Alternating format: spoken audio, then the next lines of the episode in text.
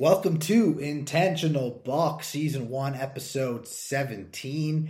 I'm Lou Landers. Find me on Twitter at Landers Talks and at my new website, drroto.com, your home for everything sports betting, daily fantasy sports, and fantasy sports. Subscribe now. Use promo code RADIO for a nice discount. Of course, you can also find me on Sirius XM Sports Overnight America every Friday night. But let me bring in my co host now.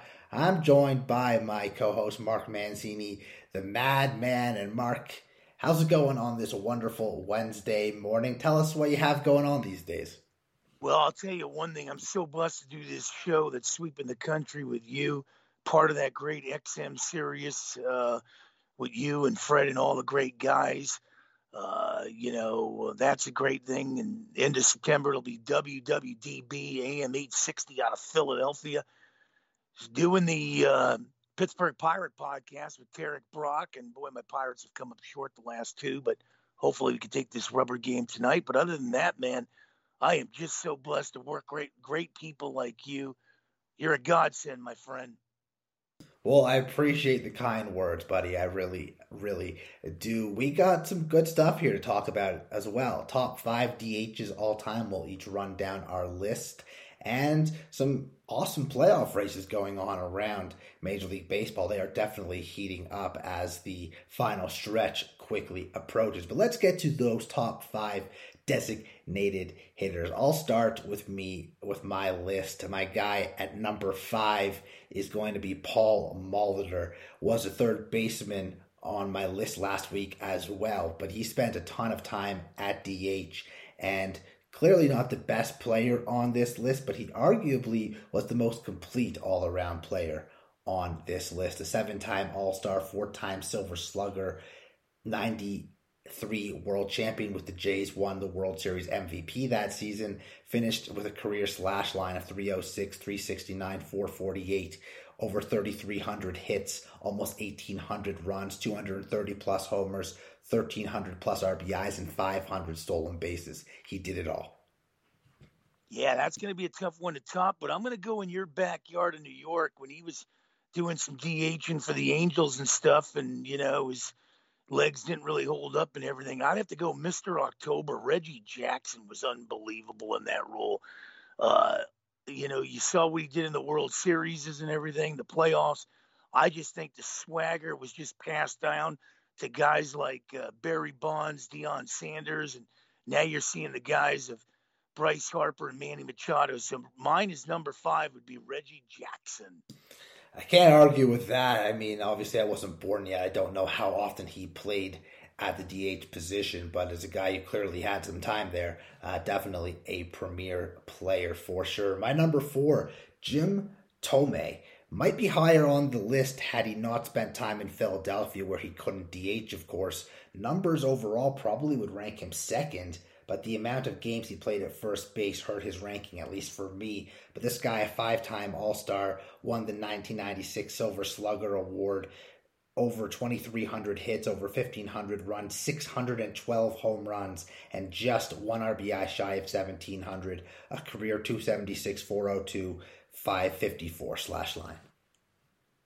Yeah, that's another good one. But I'm going to throw, I, and I call him Mr. Chicago White Sox, Harold Baines when you look at what Baines did, you know, just by looking at this guy, you know, he was slender. He kind of reminded me of Fred McGriff, uh, you know, in the heyday. But boy, Harold Baines, what a DH this guy was. Pure uh, speed with power mixed in. And when you think of the South Side boys, you got to put Harold Baines in the mix. That's a good one. A long career, a consistent career, finally getting into the Hall of Fame as well recently. I'm going to have a Chicago White Sox myself on the list. Coming in at number three for me is the big hurt, Frank Thomas.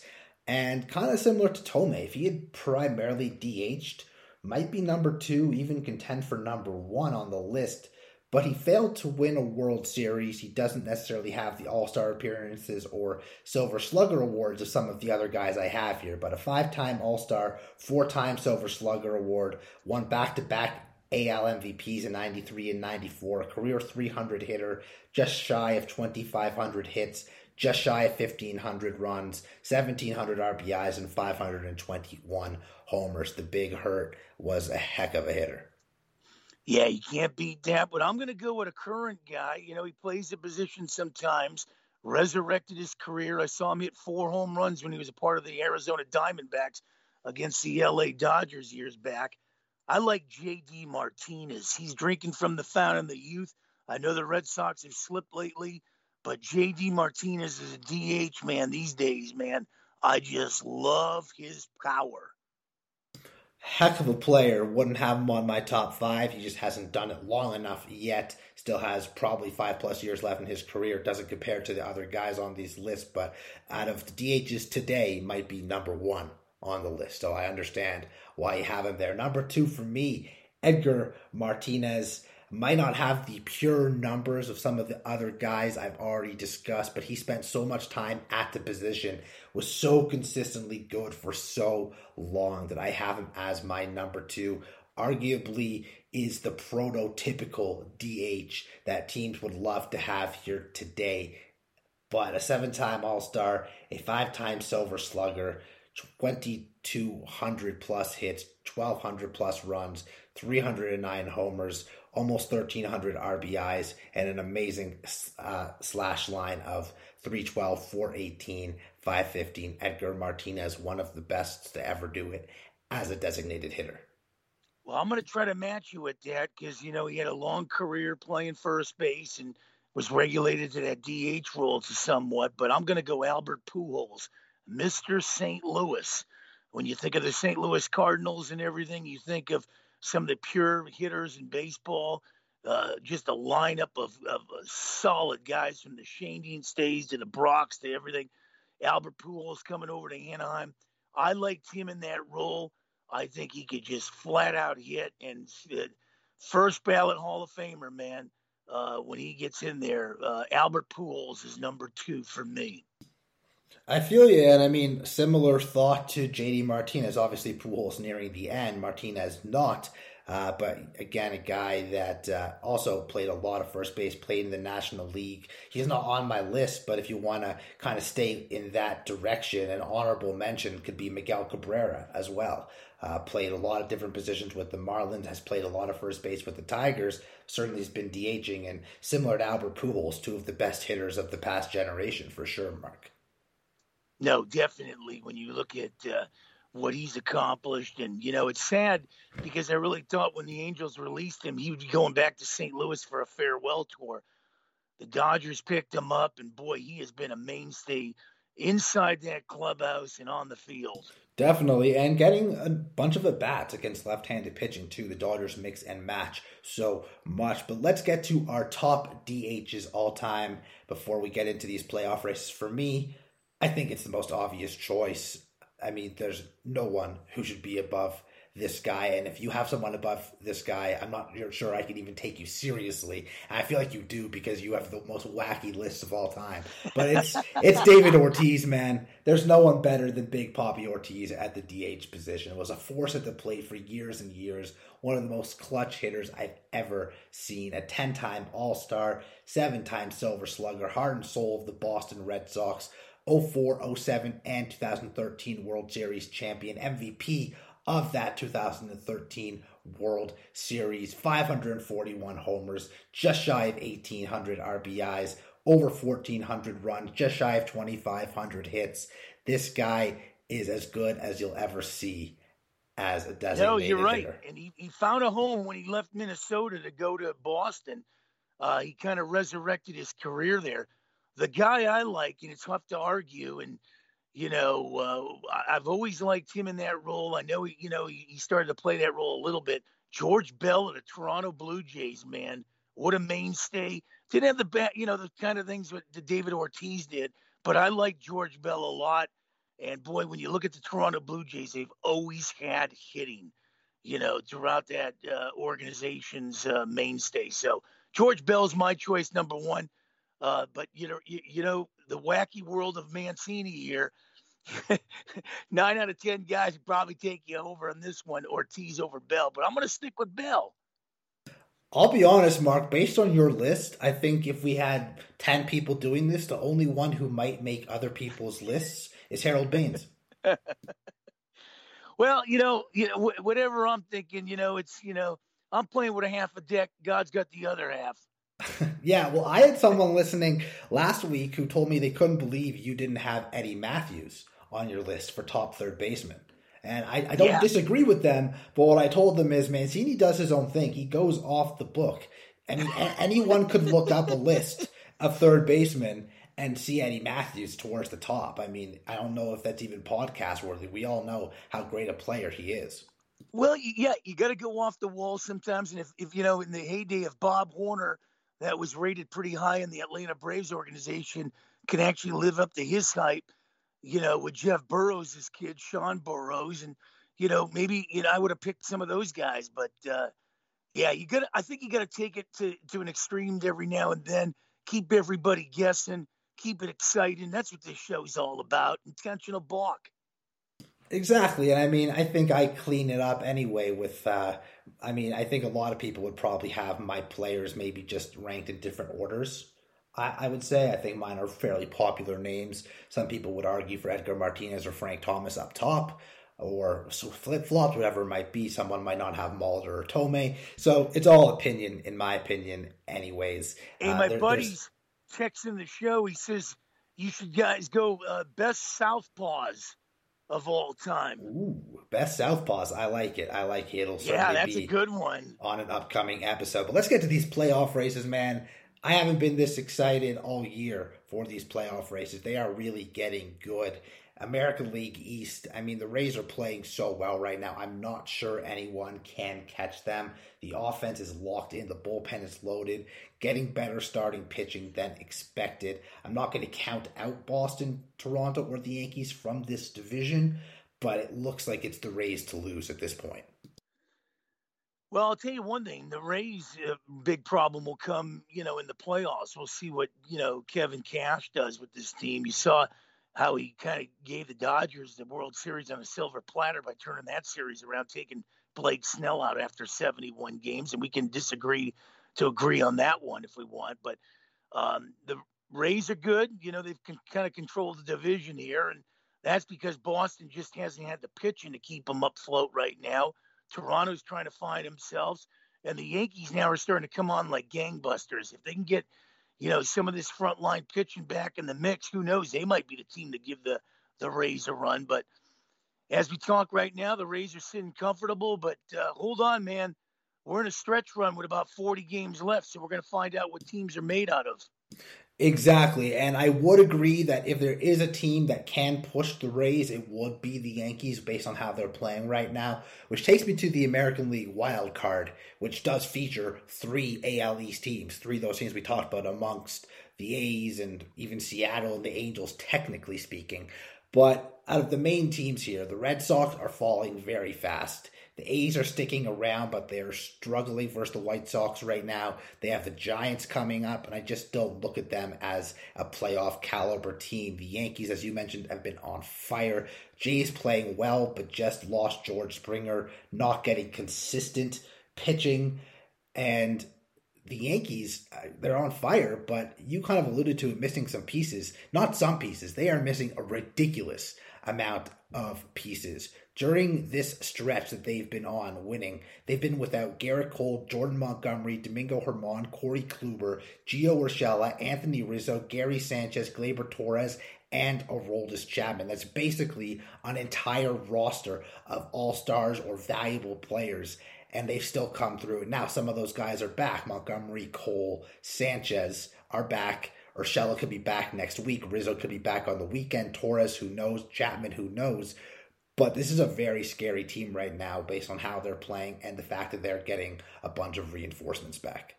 Well, let, us call it where we see it. I've been seeing the Mets been frauds from the beginning. You're seeing the wheels completely fall off the wagon when they're playing teams like the Giants and Dodgers now uh, in a two week stretch here. You, are you're seeing what teams are made of. I look at the Oakland A's as frauds too. You know, uh, Melvin, their manager, is, is a heartbreak manager. He hasn't done nothing I mean, they dominated the Houston Astros last year in the uh, shortened season. I think they beat them eight out of 10. And then when the playoffs started, Houston took them apart. Uh, you're seeing what's happening now with this organization.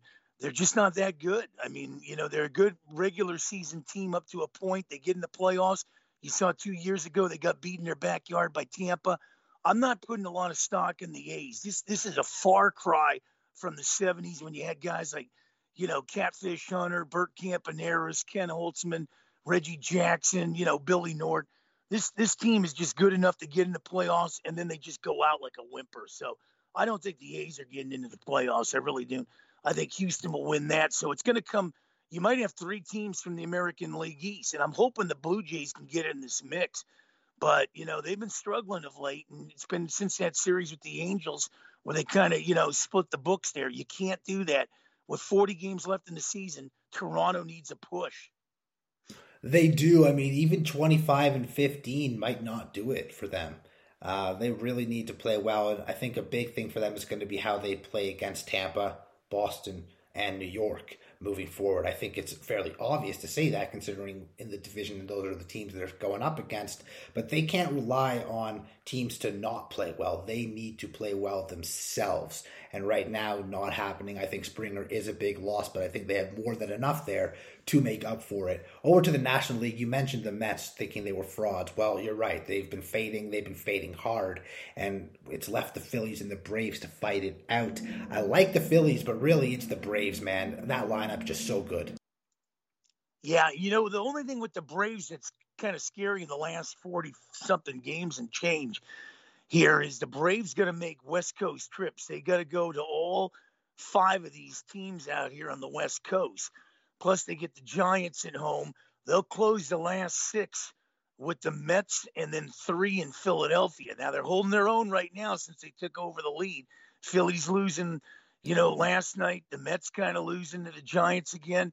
So the Braves are starting to try to build up some kind of resistance here with these squads here so they can take, you know, a sizable lead into this because, you know, when you look at the Phillies, after this, they're not coming back out to the West Coast. So the Braves are going to be the ones that are be coming out here for a while.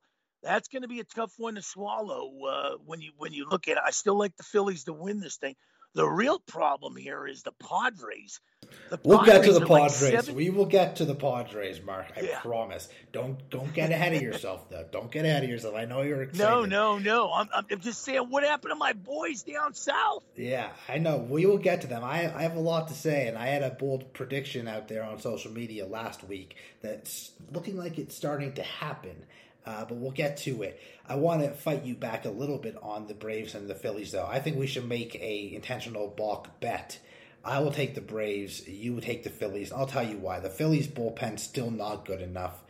Their pitching is good but they just can't close out games, in my opinion. Whereas the Braves, their starting pitching is finally coming together, their bullpen is coming together, and since acquiring Duvall and Soler, that lineup just looks completely different. You couple that with Freddie Freeman, who won the NL MVP last year, a terrific player. This year's NL MVP candidate, Ozzie Albies. This Braves team is very scary down the stretch. I don't care who they're facing. They were the team to beat coming into the season. They finally have found their stride. Watch out.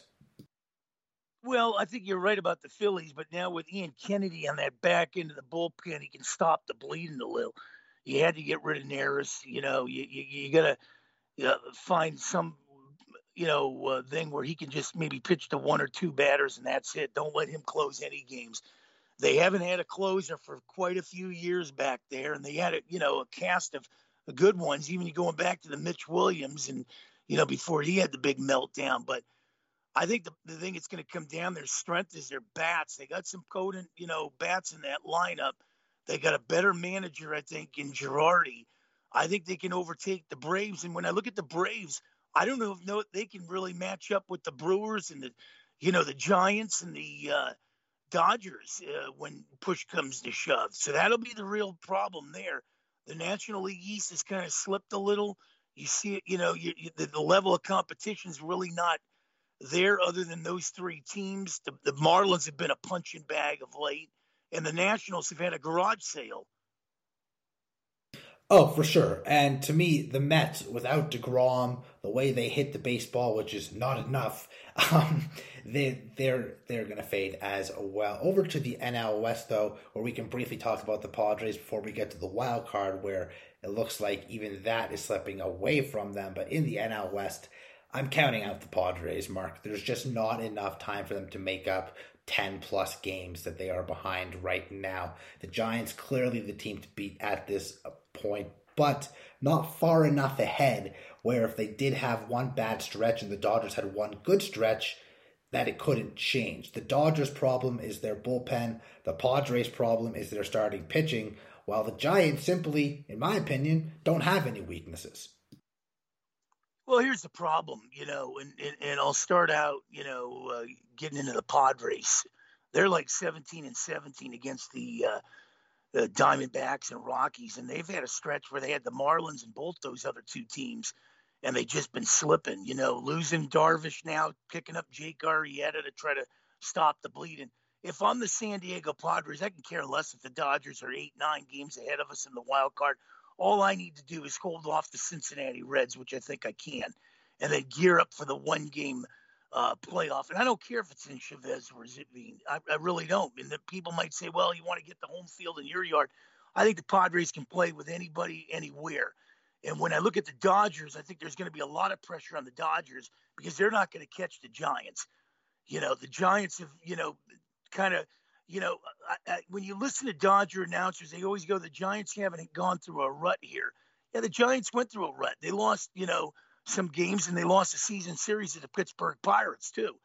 But when you look at the Dodgers, excuses they're bringing to the table weren't the excuses when they were facing other teams in the playoffs last year and they were beating them like a drum.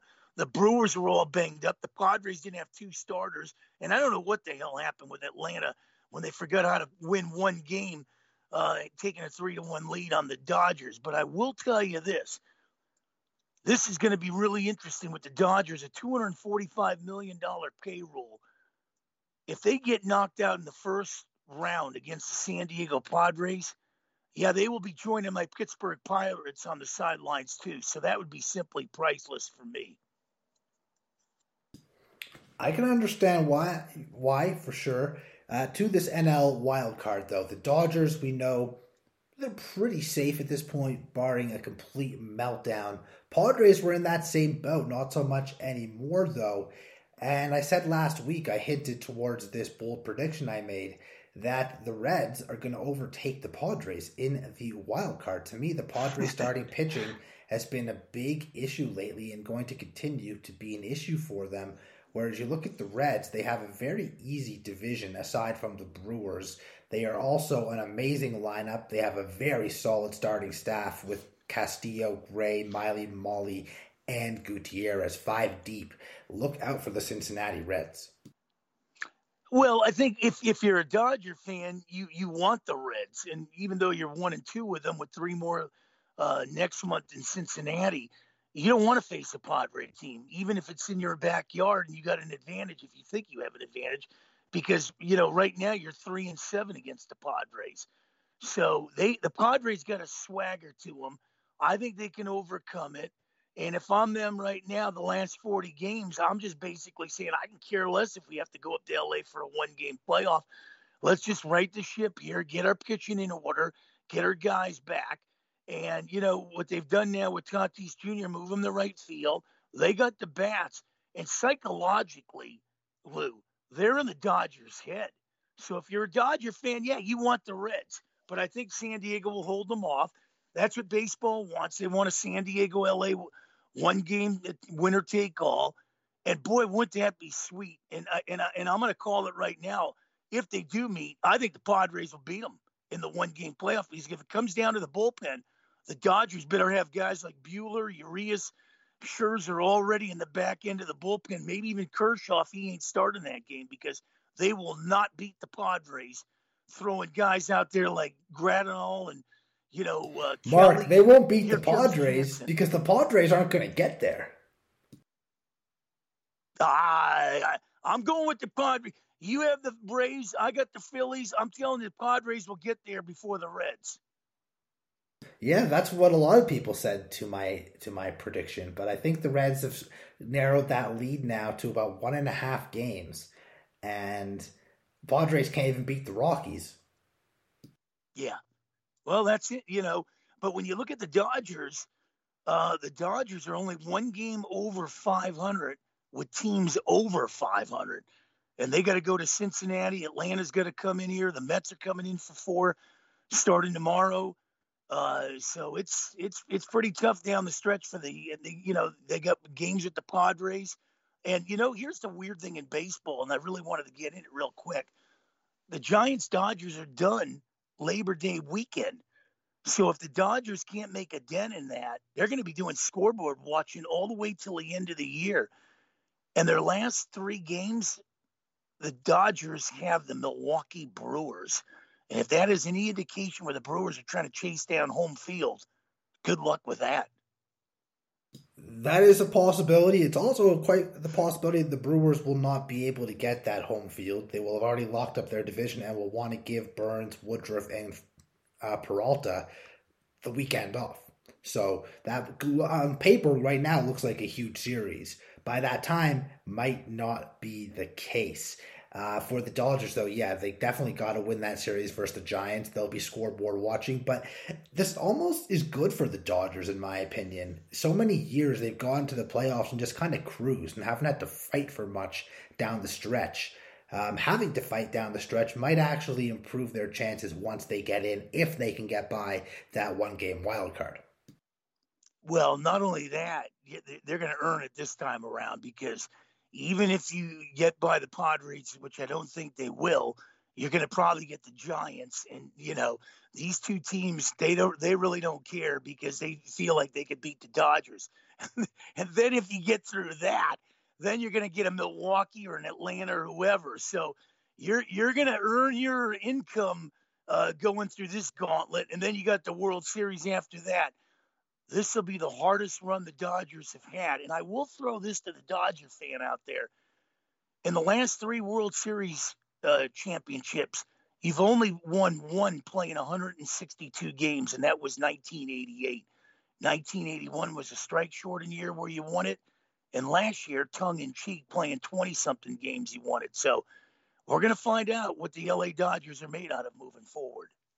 You certainly will, Mark. Great stuff here today, folks. Intentional Balk brought to you by drroto.com. Premium access to our staff in the members only Discord. You can subscribe using promo code radio for a nice discount. MLB, NFL, NBA, NHL, PGA, esports, DFS, fantasy sports, sports betting with the most elite tools in the industry. Mark, any final thoughts? I love you, brother. I love your sponsor. I love everything about you. You're taking it over, buddy. You're the best. And uh, I'm so blessed to be a part of this each and every Wednesday. Well, I appreciate the kind words. Love doing the show with you. Love talking baseball. And of course, we'll be back next week, everybody. So thanks for tuning in. Lou Landers, Mark Mancini, drroto.com, promo code radio. We'll catch you next time. Take care. Have a fantastic week. And I hope whoever you're cheering for, unless it's the Red Sox, has a great week as well. Take care.